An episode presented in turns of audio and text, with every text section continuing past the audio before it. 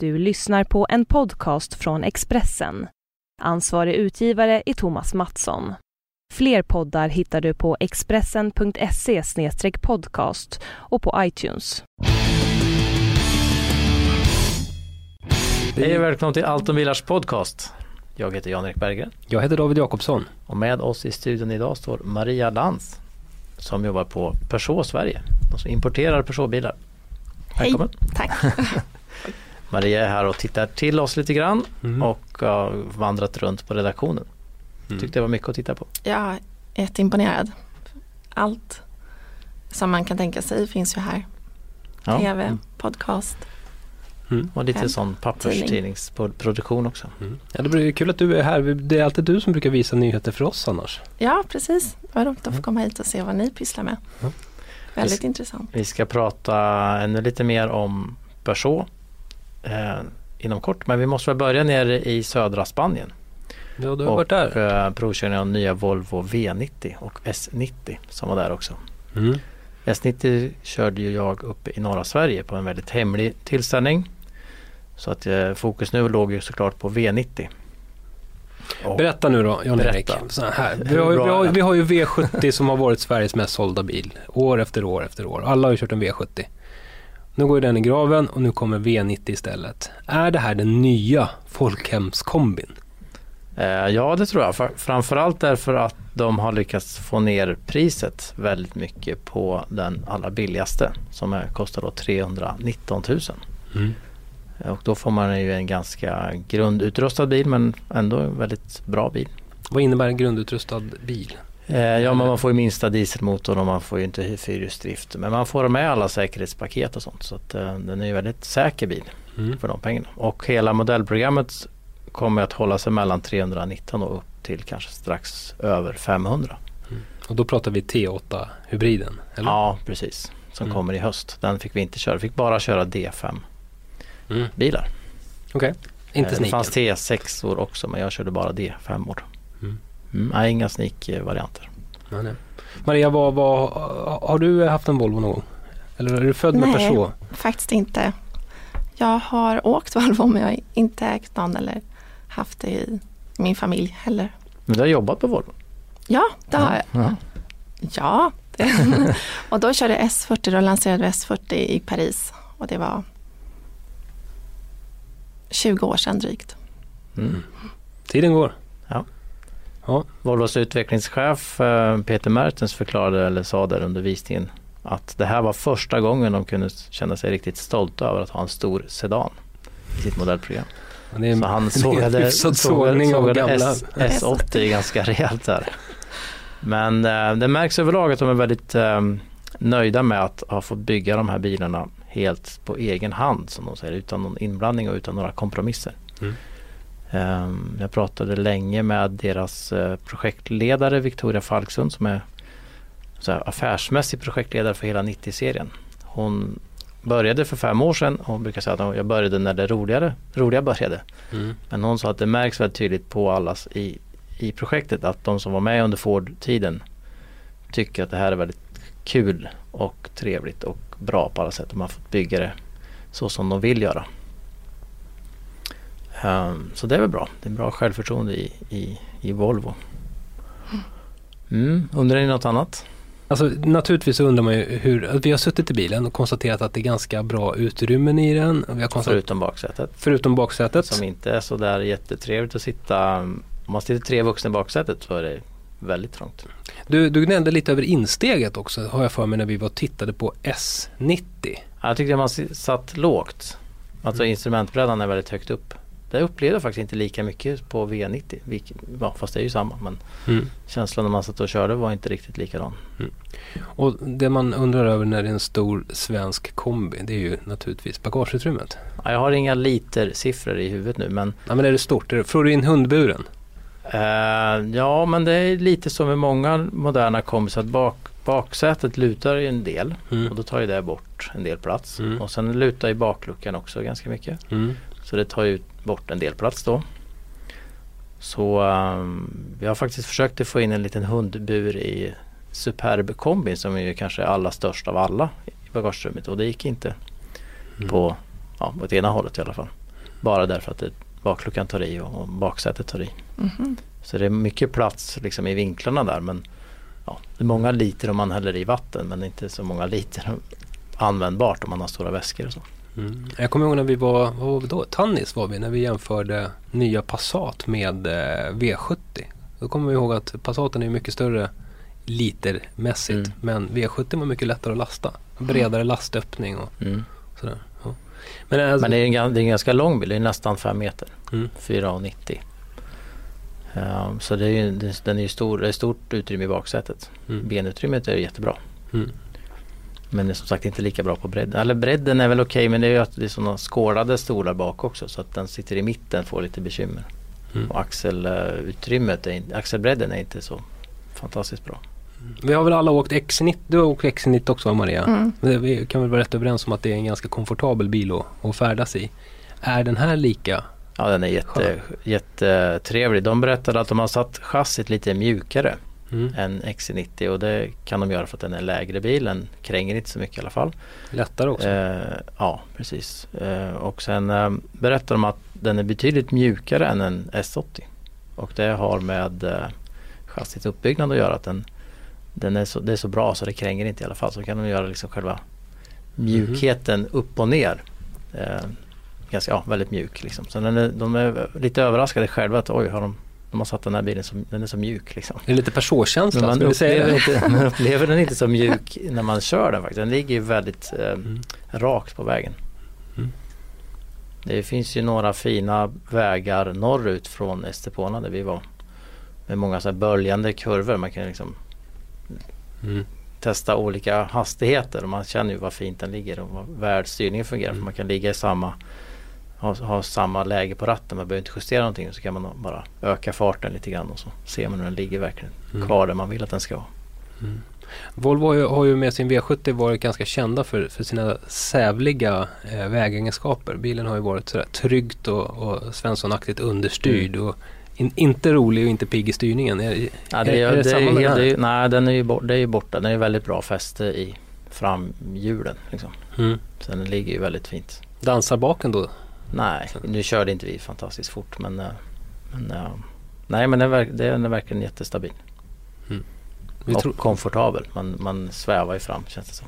Vi tror att det här är en succé alltså. Är det så? Är det nästa steg? Ja, alltså, sen är det är alltid lite prisfråga i Sverige. Men i och med att de är så tuffa i sin prissättning, de har fått ner priserna rejält i Sverige. Det är ju meningen också. De kommer kanske inte att tjäna jättemycket pengar på exakt varje såld bil i Sverige. Men de vill ju absolut ha kvar sin marknadsandel på 20%.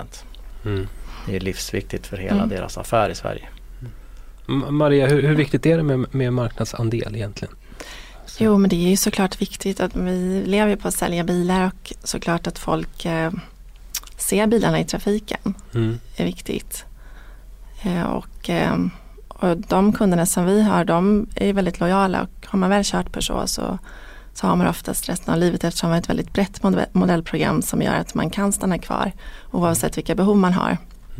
Så att alltså man ser, alltså många bilar på gatan är en förutsättning för att det ska vara rätt siffra på slutet, på sista raden sen så att säga. Det handlar inte bara om antal sålda bilar egentligen, eller? Så att det syns mycket bilar, det liksom. Ja, men det är bra marknadsföring. Att ser man eller får åka en taxi till exempel, eller för en hyrbil, då upplever man ju bilen, och då är man oftast, när man sätter sig bakom ratten på en Peugeot, då är man ofta såld. Ja. Så, nej, men sen säger de ju också att tjänstebilsreglerna i Sverige styr ju prissättningen jättemycket. De har ju tryckt ner dem tillräckligt många bilar under 7,5 basbelopp ju, så för att de har ett alternativ där. Och Volvo har ju inte gått den vägen att de har en fleet edition bil, utan det är ju en öppen prislista där alla kan köpa bilen för det priset. Så det påverkar ju jättemycket. Det är väl en tredjedel av marknaden i Sverige då, som är tjänstebilar, vilket gör 120 000 bil per år. Volvo är upp mot 70 någonstans. 70%. 70% av deras försäljning. Ja. Så det är klart att det är jätteviktigt. Men jag undrar när kommer man inte snart köpa mindre tjänster, alltså ta mindre tjänstebilar? Eller? De är ju väldigt stora, de här bilarna. Kommer man kanske gå mot en 60-serie om man pratar Volvo, eller mot en 308 om man pratar personal? Ja, generellt ser vi en nedgång, downsizing, både på storlek och motormässigt. Så jag tror också att det går, för att det är svårare att få parkering och de drar ju lite mindre och kostar lite mindre. Mm. Och har ändå samma innerutrymmen ofta och komfort idag och säkerhetsutrustning. Så mellanklassbilarna, lilla mellanklassen börjar ju knäppa in lite på stora mellanklassen, även i Sverige. Mm. För Sverige är ju unikt på så sätt att det är väldigt stora bilar. Mm. Jo, vi har ju gått om plats, eller har haft det. Har haft i städerna. Jag pratade med, vad heter hon, Malin Malm på Arval som etablerar sig på den svenska marknaden nu med tjänstebilar. De pratar om att Sverige är lite omoget på tjänstebilsmarknaden. Vi ligger lite efter Europa. Vi har stora bilar, vi har finansiell leasing också som inte är lika stort nere i Europa till exempel. Mm. Det är alltså leasing där företagen äger bilen. Precis. Istället för att man låter ett annat företag äga den. Precis. Och köper tjänsterna. Precis. Mm. Ja, halkade vi lite ifrån den här kanske decenniets viktigaste bilnyhet i Sverige med Volvo V90 som jag pratade om. Leasingalternativ. Jag testade också Pilot Assist på riktigt kan man säga. Ja. Åkte ut där på den här motorvägen som heter A7 som går efter stranden i södra Spanien. Mm. Och den är ganska enkel att få igång eller sätta på så att säga. Deras Pilot Assist som nu går upp till 130 km i timmen och då det är alltså självkörande typ upp dit.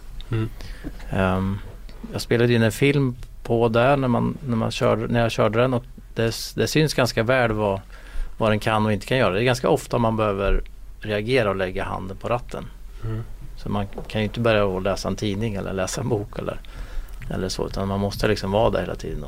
Men man behöver inte styra direkt, men det räcker att lägga handen på.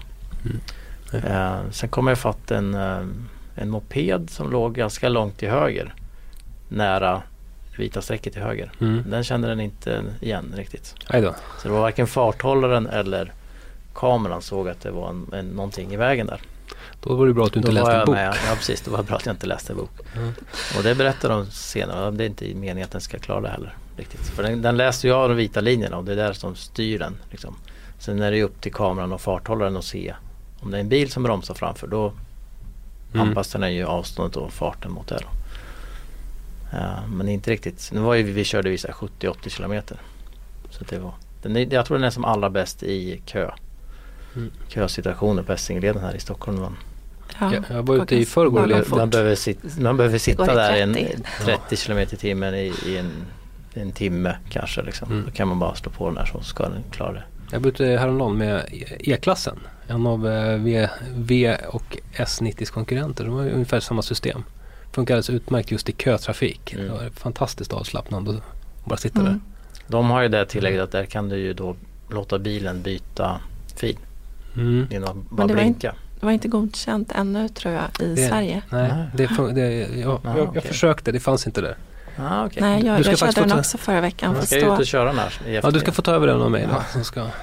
Jaha, okej. Men det funkar i alla fall i Portugal var vi körde. Mm. Ja, men det är andra regler tror jag, eller lagstiftning utomlands. Men den måste ju se de vita linjerna upptäckte vi. Ja. För annars så den svängde inte när vägen svängde. Jag har upptäckt att den ibland tror att den ser vita linjer som inte finns, vilket blir lite obehagligt. Jag körde på någon lite kurvigare 70-väg häromdagen och då tänds en liten grön symbol för en ratt på instrumentpanelen som visar att men nu tar jag över. Liksom. Så körde jag och bilen styrde själv och men så plötsligt så ville den inte. Men jag trodde fortfarande att den följde en vit linje.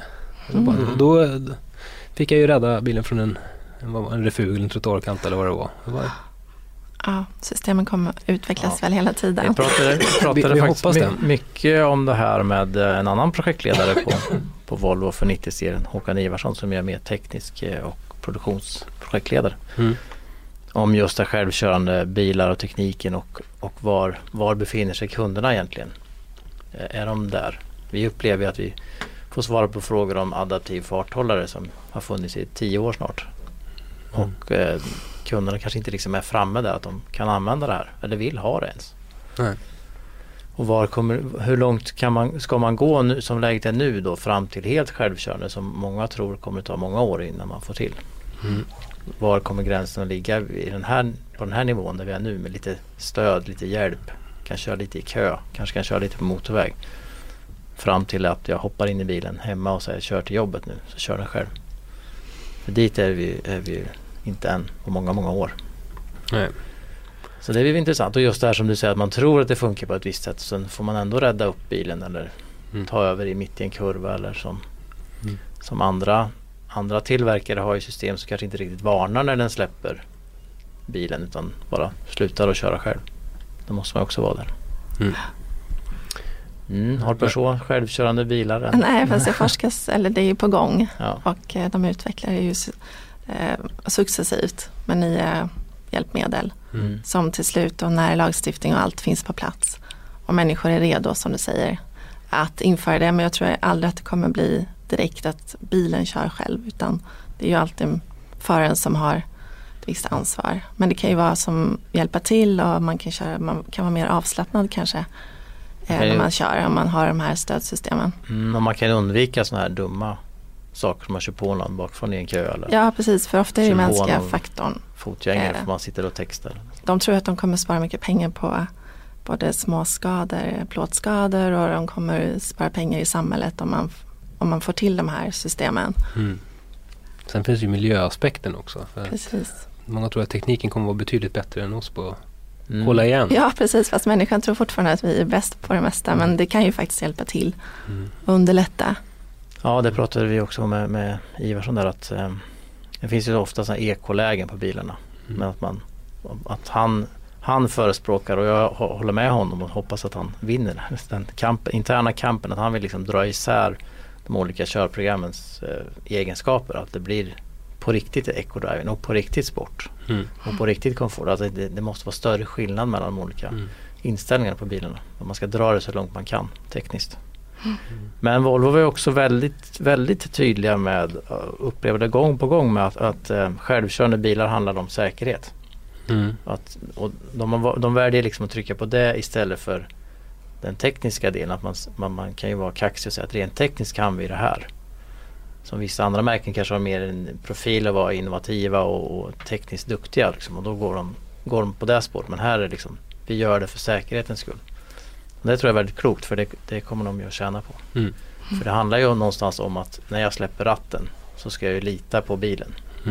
Och litar jag då på en Volvo, eller litar jag på en Alfa Romeo, eller litar jag på en Peugeot eller en Chrysler. Alltså det kommer ju vara tillit till varumärket som avgör liksom hur kunden kommer att använda det. Mycket mer än vad det har varit tidigare kanske. Så det gäller nog att jobba hårt på det.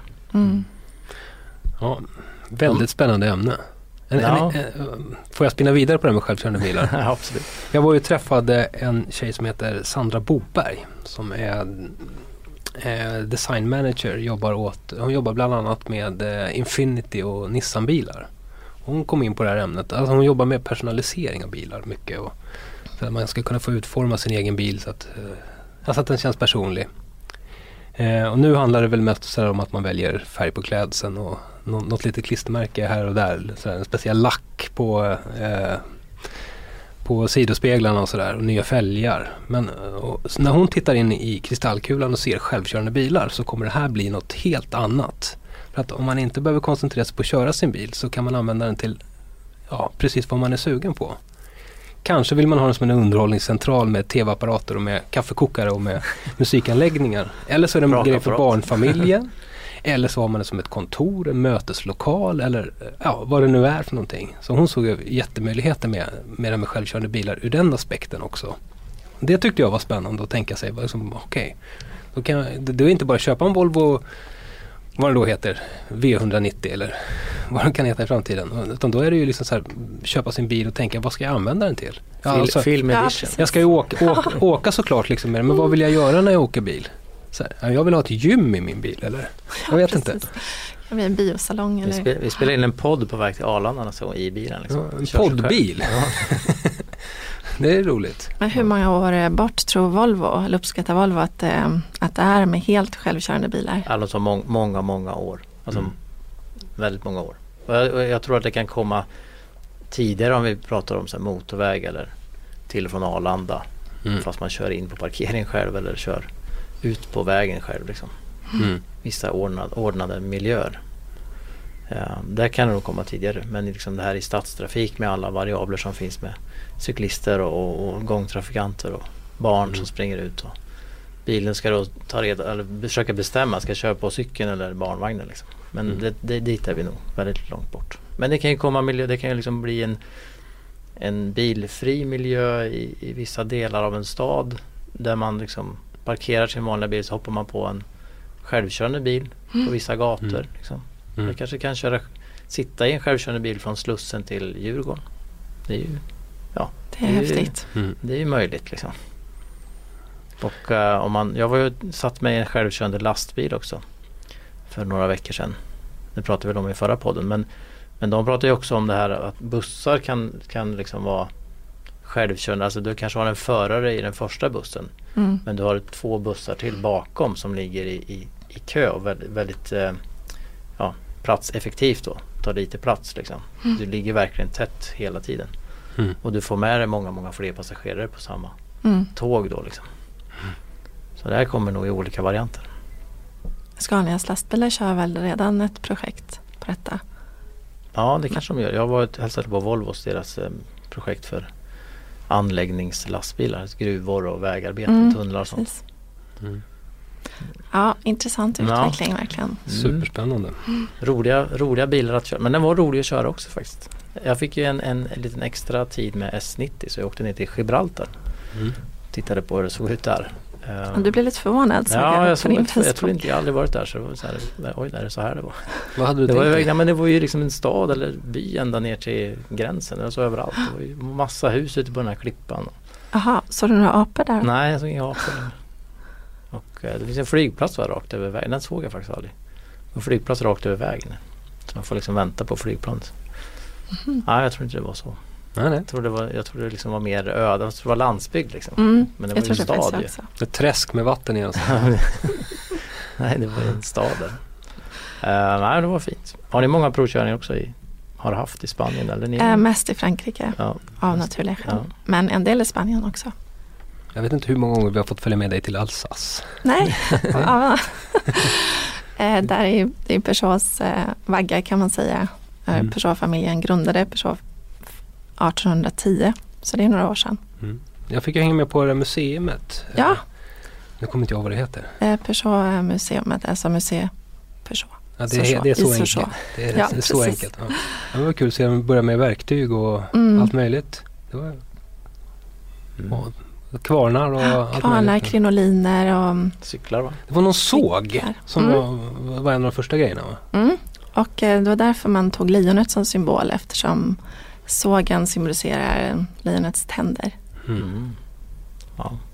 Vad spännande. Det var ett jättefint museum. Men den här borde man åka dit, för att det är många gamla fina bilar. Det ligger i Sochaux i Alsace. Det är någon som har lagt ner mycket pengar och energi på det där. Och nu kommer de dessutom göra ett Citroën och DS museum precis bredvid. Och sen finns ju Bugatti inte så långt därifrån. Och det är fantastiska miljöer där i Alsace. Mycket god mat och gott vin. Så det kan jag verkligen rekommendera. Som säger, intressant historia också. Och fabriken ligger precis bredvid. Så man kan besöka också. Där har vi varit båda två, eller? Nej, jag har nog inte varit i den. Nej, det var någon provkörning du hade där det var någon gammal fabrikslokal där vi började övningen. Ja. Kommer du ihåg det? Var det 308 kanske? Precis, det var när 308 kom. Och den lokalen, nu har man byggt en helt ny fabrik. Man grundade fabriken där på 1800-talet, men nu är det en toppmodern fabrik. Så den vi var i var ju den gamla. Men du har säkert varit där ny också. Så att produktionen av 308 och 3008. 5008. Som ska komma nästa år? Ja, nya 3008. Den har redan börjat byggas lite så smått. Och jag fick ju se den live faktiskt. Vad tyckte du? Ja, men det är tydligt att alla går mot att de ska bli lite tuffare. Det är bort från den här familjebilsstuket liksom, som ett tag var lite crossovers med lite mjukare kan man ju säga i linjen är. Nu är det ju renodlad SUV. Både 3008 och 5008 som vi lanserar närmare årsskiftet i år. Den var riktigt stor ju. Men snygg. Alltså den passade ändå. Fick bort den här klumpiga känslan liksom. Ja, men den eleganta linjen. Mycket på. Absolut, det är ju helt ny bil på alla sätt för oss. Både att det är en SUV och den har en nya Peugeot iCockpit som är den här unika miljön med en liten mindre ratt och instrumenteringen ovanför där man ser att nu är den helt digital. Och en head-up display också med touchscreen med lite information. Så att det går åt det digitala hållet helt klart. Mm. Med uppkoppling och personifiering som du säger. Man kan göra, ställa in hur man vill och ha vilken information man vill. Och mycket adaptiva, eller mycket säkerhetssystem också som kommer. Mm. När kommer själva bilen? Den kommer närmare årsskiftet till Sverige. Den har världspremiär i Paris på salongen som är i början av oktober i år. Mm. Ja, slutet september. Slutet september är vi där och sen är öppnade för allmänheten där precis i helgen. Mm. Första dagen i oktober. Mm. Mm. Spännande. Ja. Det händer en del överallt. Ja. Just det. Ni har utvecklat den här autobromssystemet som alltså läsare så mejlade och tyckte till om. Ja, precis. Han hade någon felaktig, eller han hade inte den allra bästa varianten, va? Nej, han blandade ihop med ett system som nu finns, kommer på fler och fler modeller, men den finns på 208 idag till exempel och Partner, och det finns naturligtvis på 308 också när den kommer. Hur upptäckte den här människan att den inte fanns? Nej, men det var väl att den bromsade inte när det gick långsamt, va? Han trodde bilen skulle stanna för en fotgäng eller en parkerad bil. Ja. Mm. Den funkar bara över vissa farter. Mm. Han körde inte in i bilen? Jo, han gjorde ju det. Då var lite missnöjd med det och tyckte att det var bilens fel. Jag förstår att han blev missnöjd. Fast han hade blandat ihop systemen som han hade då på sin bil. Mm. Man ska nog ta reda på vad det är för system i bilen. Ni kommer ihåg den här XC60 någonstans i... de skulle också prova och körde på några människor. Indonesien och sånt där. Någon handlarbil sådär. Ja. Ställde en kille upp sig framför bilen och de körde bara rakt i full kareta mot honom. Så det bara smack. Kanske ska prova med något annat första gången. Ja, Volvo var inte helt imponerade. De sa den gången att men för det första, om man då gör en sån acceleration så talar man om för bilen att man ändå vill ha kontroll över det. Ja. Det hela. Och för det andra, så när vi tittar på bilen så ser vi att den inte är utrustad med systemet. Nej, inte. Så här, nej, men det här kommer ett problem att förklara för ägarna. Det var ju det lite vi var inne på förut, att var befinner sig bilägarna någonstans och kunderna liksom. Mm. Är de redo för den här tekniken? Vill de ha den överhuvudtaget? Jag kan tycka mycket av de här filassistenterna, alltså håll bilen kvar i filen, är lite för besvärliga. Man stänger av dem. Antingen så piper det och väl vibrerar i ratten för mycket, eller också håller den på att stöka med ratten så styrningen med ett knäpp. Mm. Så det är ju inte många som är bra. På XC90 har jag ju stängt av hela tiden. Mm. Jag vill inte ha det. Då är ju det här Pilot Assist bättre. Då slår man ju faktiskt på det med vetskap. Nu ska jag släppa ratten. Nu slår jag på det här. Men den andra, när den bara bråkar med styrningen. Det blir en kompromiss. Och liksom, bilen vill köra och du vill köra. Jag vill köra nu vill bilen plötsligt köra lite grann. Och så. Nej, det är inget känns bra, lite osäkert så tycker jag, när man inte har full kontroll. Så det är nog en parentes. Ja, det kommer inte att finnas. Vilken bil var först den? Var det förra Passaten som var först med detta? Ja. Men visst hade en Citroën hade ju något när det vibrerade i sätet för många år sedan. Hjälpa till var Passat. Ja. De är ändå fortfarande de som har lyckats balansera det allra bäst. Jag kommer i början där när Passaten kom, då var det jättemånga motorjournalister över hela världen som skrev att bilen spårar. Men det kändes ju verkligen som att den spårade. Alltså den fastnade på vita linjen eller liksom fastnade i det här diket som kan vara i motorvägen. Mm. Ja, jag tyckte det var obehagligt också när jag provade det i en Audi. Alltså, Maria, du har väl koll på alltså, hur ser era kunder på det här med ny teknik och så? Uttrycker kunderna ett sug efter den här digitaliseringen? Eller är det någonting som biltillverkare och motorjournalister tror på bara? Mm. Det är en bra fråga. Jag tror att man kan säga att det är två olika läger om man säger nu. Det är en yngre generation som är så vana vid det och vill ha det. De kan nästan inget annat. Så är det en äldre generation som kanske fortfarande vill ha kvar knappar och att man ska känna igen sig. Så jag tror att det är ett skifte här, kanske generationsskifte lite. Man har både och, har ju vi nu då i 3008. Vi gick ju mer bort från knappar i 308. Men har också en version där man har nyckel och vanlig parkeringsbroms och man har knappar och så för inställningar. Och den säljer vi faktiskt till en generation och en viss typ kunder. Och den andra säljer vi till de som är vana vid att ha det här digitala i vardagen. Så jag tror att det är två olika målgrupper eller två olika Ja, det känns ju som en stor pedagogisk utmaning.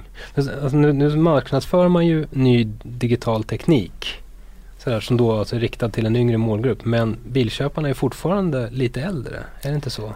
Nybilköparna? Ja, alltså de som köper bilar är ju oftast äldre. Mm. Faktiskt. Pigga 15-åringar som har smartphones. Ja, och yngre kanske leasar bil eller de är en bilpool eller sådär. Så det är ju olika behov. Det är väldigt fragmenterad marknad av målgrupper idag, tror jag. Jag pratade med en människa på Volvo där vars tonåriga son skulle behöva övningsköra. Och hon berättade att det första han liksom ville få igång när han hoppade in i bilen var ju telefonen. Alltså att koppla upp telefonen med bilen. Det var det första han undrade. Alltså hur koppla upp telefonen med bilen? Mm. Man måste ju säga att alla nya... Så kanske inte jag och mina föräldrar köper ny bil. Men... Nej, men alla nya system när man väl lär sig dem så underlättar de ju. Ja. Så det är ju bara en vanlig sak. De flesta har ju idag en telefon utan knappar. Mm. Så man börjar ju vänja sig på många håll. Mm. Jo. Ja, men alla i vardagen också. Så att jag tror att alla som växer upp vänjer sig vid paddor och allt. Ja. Jag tänker på min yngsta son, han gick fram till tvn och försökte swipa. för den generationen kommer det ju liksom inte vara knappar riktigt. Nej, troligtvis inte. Ja. Nej, men att swipa, det är ju på Volvo, det är ju samma bildskärm då i V90 som i X90. Då ska man ju swipa mellan tre. Man har ju tre sidor liksom. Mm. Och det är ju inte alltid helt lätt, speciellt inte när man är ute och kör.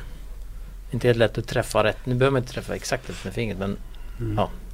Ska man swipa på fel ställe, försöker man det, då reagerar den, tror att det är en knapptryckning. Så, men jag ska ju bara svepa här. Liksom, ja.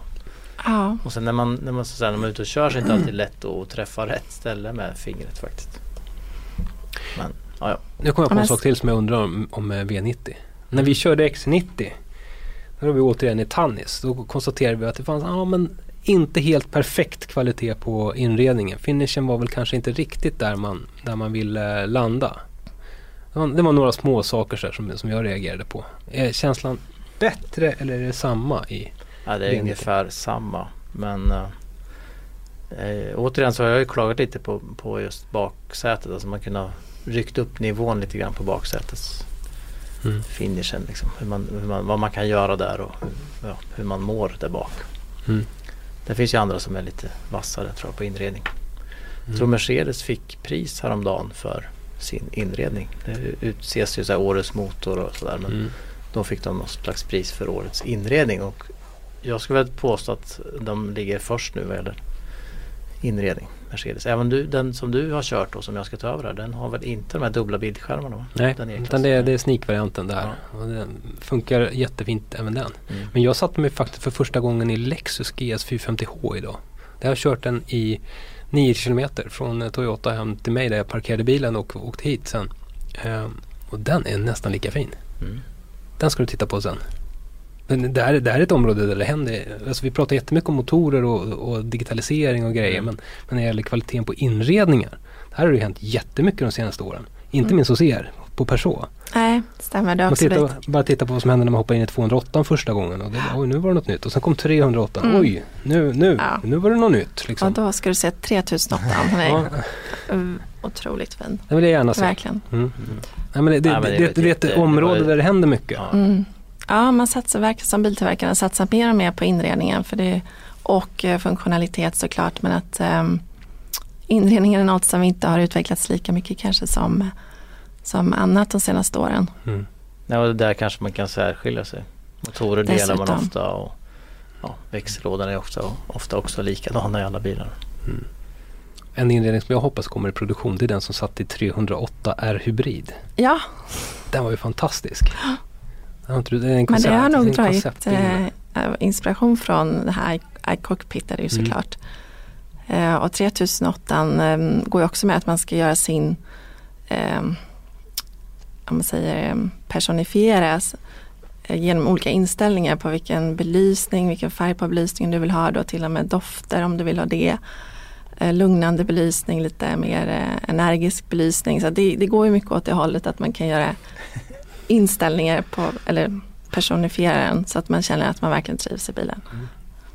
Kan man få Zlatan-parfymen då i nya V90? Kanske. Kanske. Vad tycker ni förresten om reklamfilmen? Ja, men jag recenserade den ju faktiskt i måndags. Jag tyckte det var väldigt mycket Zlatan och lite bil. Det var många som höll med där, så vet jag, på vår Facebook-sida där man debatterade. Jag gillar ju Zlatan, så det är inte mig emot så, men det var ju mer hans story än Volvos story. Mm. Och jag skrev en text som kommer imorgon i tidningen just om hur Volvo reagerade, inte så mycket på filmen, men han gjorde ju också en intervju för tidningen Scandinavian Traveller som man kan läsa om man åker SAS. Mm. Där gjorde han en intervju med journalisten Camilla Tolstoy där han sa att Volvo var ett litet företag innan han började jobba med Volvo. Och det föll inte så god jord hos Volvo-anställda som tyckte kanske att de har varit ett stort företag länge. Mm. Så man förstod på Volvo där, de som var i Spanien, att det här var väl inte riktigt helt bra, men samtidigt kunde man inte gå ut och säga så mycket. Å andra sidan så är det ju kanske inte en tidning som sprids över hela världen riktigt så. Nej. Jo, det gör den ju för sig, för planen åker över hela världen, men det är ingen jätteplaga. Nej, men det kommer nog kanske att märkas ändå. Det är många som har reagerat just på det uttalandet. Han jämförde med när han började spela för Inter, så hade inte de vunnit på länge och nu, sen hade de vunnit. Men, men de gillar ju Zlatan, så jag tror de håller sig lugna. Mm. Mm. Vad gillar du den? Det är som du säger, mycket Zlatans historia. Mer än man ser bilen, men jag funderar bara på om han är lika känd i Europa, eller han är ju otroligt känd och omtyckt i Europa och på de stora marknaderna. Han har ju spelat i alla länder, Italien, Frankrike, England. Mm. Holland. Spanien menar jag. Ja, inte England, men Spanien. Nej, inte Spanien. Och nu England då. Ja, kanske England. Men är han lika känd och omtyckt i Kina till exempel och USA, som Volvo har? Nej. Viktiga marknader. Nej, men de kanske inte visar filmen där. Nej, men jag tror att det är en worldwide. Nej, de pratar om det. Den är nog, de har inte riktigt klart. Okej. Okay. Nej, jag tror att det är till att börja med en Europa. Ja, och då är det ju klockren säkert. Får man säga att man inte tyckte om den här filmen alls? jag tyckte den kändes så här pretentiös, och det var så väldigt storslaget och bombastiskt och tuffa Zlatan. Jag fick lite så här Rocky 1-vibbar där på något sätt. Ja, det var ju verkligen hans historia. Men har ni tänkt på, det var den förra filmen de var så mycket spelade på olikheter. Den här, var det 40 senare, eller Made in Sweden? Just det, med våras. Made by People. Ja, Made by People, precis. Den hyllades ju enormt, och inte minst internt, tror jag. Ja, man såg på sociala medier. Fantastisk. Ja, man såg på sociala medier hur de själva liksom delade och var stolta över den. Så det har ju inte fått det har inte varit samma effekt med den här. Nej. Jag har inte sett samma liksom interna hyllning. Nej. Men jag tror att det är nog ändå bra, och de erkänner, de har ju nått nya grupper med liksom kopplingen med Zlatan. Säkert. Sen tror jag att man ska ju inte se, de kommer ju inte visa hela filmen så där många gånger, tror jag. Men man får ju se klipp sen. De klipper ju ner filmen så det blir kortare versioner, ja, i flera nya reklam. Nu hade de väl köpt hela pausen på landskampen i måndags. Så de sände hela filmen där. Men det är ingen tvekan om att Zlatan är allas absolut största favorit. För nu, jag var på den här vänskapsmatchen inför EM då i Malmö i måndags. Ja, det var då TV4 hade köpt. Ja, och då, precis. Då, det var ju så här, det var ju en bra match, men det var ju inte några större så här, publiken stod och klappa och jubla och så här. För en storbilds, Zlatan kom upp på storbildsskärmen. Mm. Då ställde sig folk upp och applåderade och skrek liksom. Och han var inte ens med i matchen, så det var ju lite så här, det märktes att han var den stora stjärnan oavsett om man är på plan eller inte. Så att, han är ju enormt populär. Det var ju nästan 18 000 människor där. Mm. Alla åldrar och du vet så här, så han är ju. Nej, men jag lyssnar på andra poddar och där spekulerade man om man ska spela i OS som är i Brasilien i augusti, och då nämnde man, och då pratade man om att han kommer kanske vara en av de största idrottsmännen i hela OS om han åker dit. Oj. Så att de säger topp 5 i världen liksom på.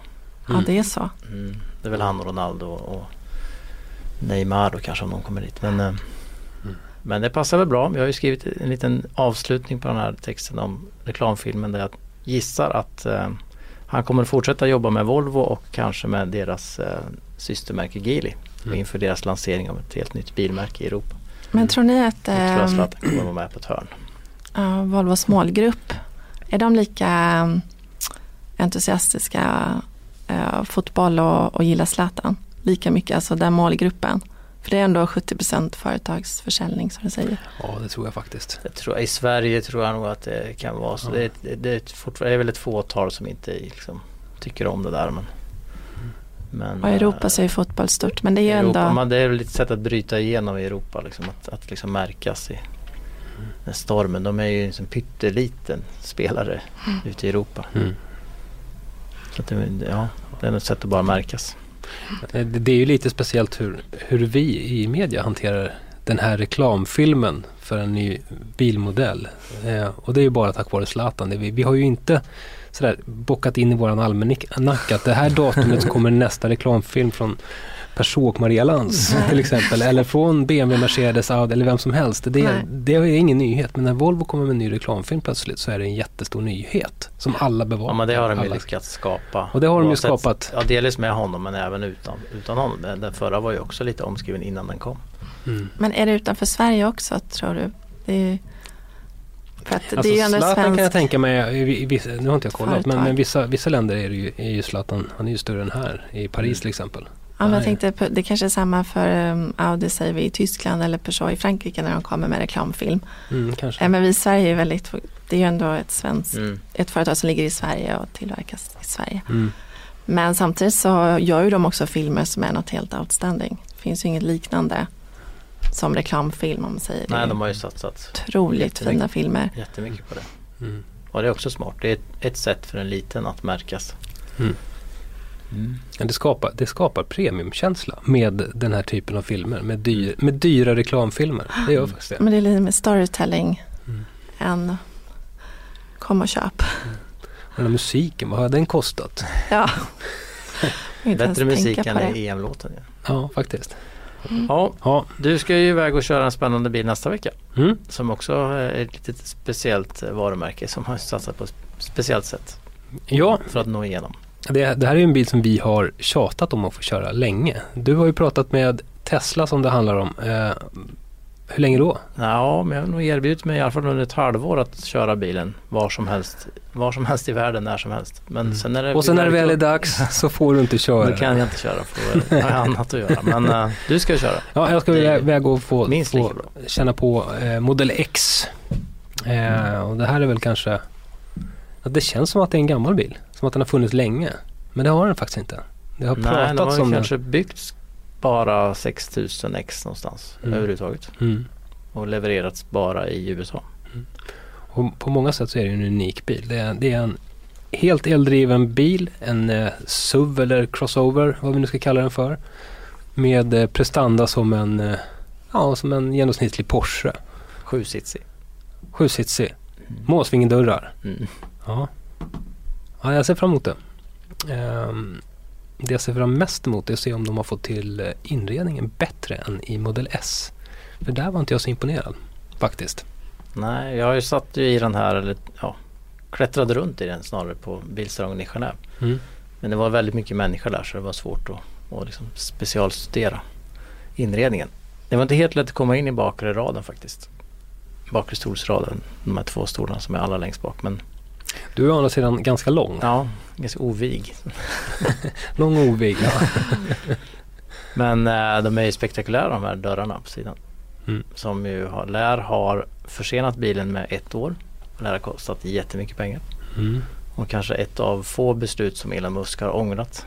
Som han tror han har sagt officiellt också. Eller offentligt att han ångrar att han drev igenom den lösningen. Säkert på Twitter. Han brukar komma med allt på Twitter. Han är duktig på Twitter. Nej, men anledningen till dörrarna är ju för att han har ju själv 5 barn och det var ju krångligt att spänna fast de här små barnen i baksätet. Man får böja sig om man har ett tak som är i vägen. Mm. Så då vill han ha lösningen där dörren, eller taket följer med dörrarna upp. Mm. Och det funkar ju väldigt bra när man väl får upp dörrarna. Så det är tydligen dyrt att bygga också. Mm. Mm. Såklart. Ja. Nej, det här blir superspännande att få. Jag hoppas ni får köra ordentligt också. Ja. Får jag chansen? Inte bara så lyssna på någon. Se att man nycklar någonstans och hugger dem, kan jag lova. Och så ska jag försöka filma det också. Mm. Och testa hur det funkar liksom. Mm. In och ut och se om jag är vigare än vad du är. Ja. Det tror jag inte. Nej. Nej, men där är ju risk med en sån ska säga, tidig lansering som de ändå hade för den. Alltså visa upp den väldigt tidigt. Som de gjorde nu också med modell 3. Och som Volvo visade X90 väldigt, väldigt tidigt. För att vara dem. Mm. Nästan hela deras lansering var väl 1 år typ på X90. Så det måste ni ha tänkt på i bilbranschen. Hur ska liksom, när ska man visa bilen? När ska man visa den på en salong? När ska man börja sälja den? Och när ska man ha problem? Alltså det är inte bra att ha för kort tid och inte bra för lång tid heller. Liksom. Men man kan ju verkligen säga att det blir längre och längre tid innan bilen kommer på marknaden. Det är så. Och det är ju också för att man ska kunna testa dem väldigt noga innan man börjar med serietillverkningen. För att få bort eventuella barnsjukdomar. Och som tidigare så spottades det ut bilar hela tiden, och det gör det ju fortfarande, men nu tror jag det är betydligt bättre just man har möjlighet att testa bilen innan, eftersom man visar den tidigare också, då är den inte helt konferentiell om man säger, utan man kör och innan tillverkningen börjar. Är det också för att man är sugen på att visa upp något nytt? Alltså känns det så, vi måste ha något nytt här liksom. Ja, det är ju väldigt teknikrace kan vi säga. Vem blir först med olika innovationer? Och då vill man ju visa det på salonger eller att man är på gång liksom. Sen kan det ju dröja också då innan den kommer. Sen har jag undrat nu när du ändå är här, kan man passa på att fråga. Hur mycket vet du liksom om modellprogrammet framöver? Hur många år före har ni fått någon slags information? Liksom? Nu nämner du 3008 och 5008 som... Men det är ju några... inte säga modeller förstås. Men... Nej, eftersom jag jobbar med ett franskt företag så har jag som är i Sverige då kanske sett det för 2 år sedan. Men Frankrike började ju för 8 år sedan med den här 3008 förmodligen. Så det är ju så långa ledtider innan bilen lanseras. Så det gäller att känna av trender och veta vad som kommer. Hur designen, vad som appellerar om 6-7 år. Så det är ganska fantastiskt att de ändå, de flesta är ju ganska lika också. Och de flesta träffar rätt. Ja, just de här likheterna är man lite fundersam på. Ja, precis. Det känns ju så att ni står och tittar över staketet till ändå är det superkonferentiellt ända fram till en bilsalong, och då är ju bilen klar för att sättas i produktion oftast. Men det var ju den trenden med stora grillar ett tag, då hade ju alla det. Stora lampor var det under en kort period. Ni hade några jättelampor där.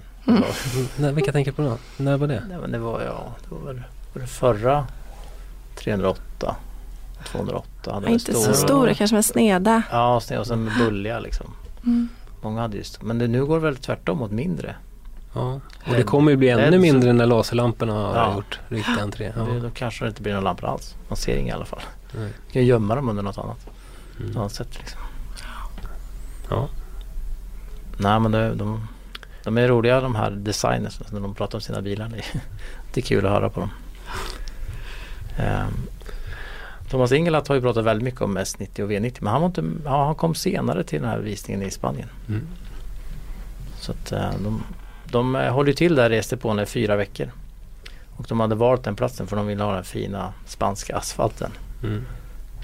De vet ju att när de kommer till Sverige så låter ju bilarna mer, och det är väl inget problem i sig, alltså, vi kommer ju ändå testa bilar hemma, men så att om det kommer amerikaner eller sydeuropeer till Sverige, och då kommer de ju börja klaga på att bilen låter mycket. Är det därför de lägger få precisningar här uppe? Precis, det är liksom, vi har för dåliga vägar för att då kommer alla gnälla på ljudvolymen i bilen liksom. Tänk inte på att den kommer hem till sig så är det tystare. Det brukar vi skriva i varannan text ungefär, vi får se hur den låter när vi kommer till Sverige. Precis. Lysande exempel var ju Mazda 6 för några år sedan, som gick jättetyst och fint utanför Paris. Sen så kom den till Sverige och det dundrade ju något fruktansvärt i den. Och Mazda, när de försökte kommunicera det här, har jag fått berätta för mig med Japan, och berätta att den bilen dundrar väldigt mycket på asfalten här runt Stockholm. Så de trodde inte riktigt på det, men till slut så kom det tydligen 2 ingenjörer uppflygande från Japan och provade, och de fattade direkt från Arlanda vad det handlade om. Kunde i princip åka hem igen. Nej, är det... stor skillnad ofta. Det var, jag fick veta att det kom 70 journalister från USA. Oj. Inte alla på en gång, men det kom några i taget. Samtidigt som vi kom så kom också ett gäng från Indonesien, men ja, de kom dagen efter. Ja. Det var några från USA som kom för att vila ut först innan de körde, för de kunde inte komma helt jetlaggade. Men från Indonesien flög det in några som skulle på direkt att köra när de landade. Varför får vi aldrig de förmånerna? En extra natt att sova. Vi får alltid köra jetlaggade och eländiga. Ja. Orättvist. Ja, orättvist. Mm. Nej, men man fattar ju det, att det är inte så lätt för de här från USA och Asien framförallt att åka till Europa hela tiden och köra bilar. Ja, just det. Långa resor. Mm. Men i 4 veckor ska de köra dit hela världens journalister och handlare brukar också vara med, va? Ja. Mm. Tar ni alltid med? Är det alltid liksom med, ja, innan. En gruppresa med handlare innan också? Ja, ett OF-konvent ofta innan.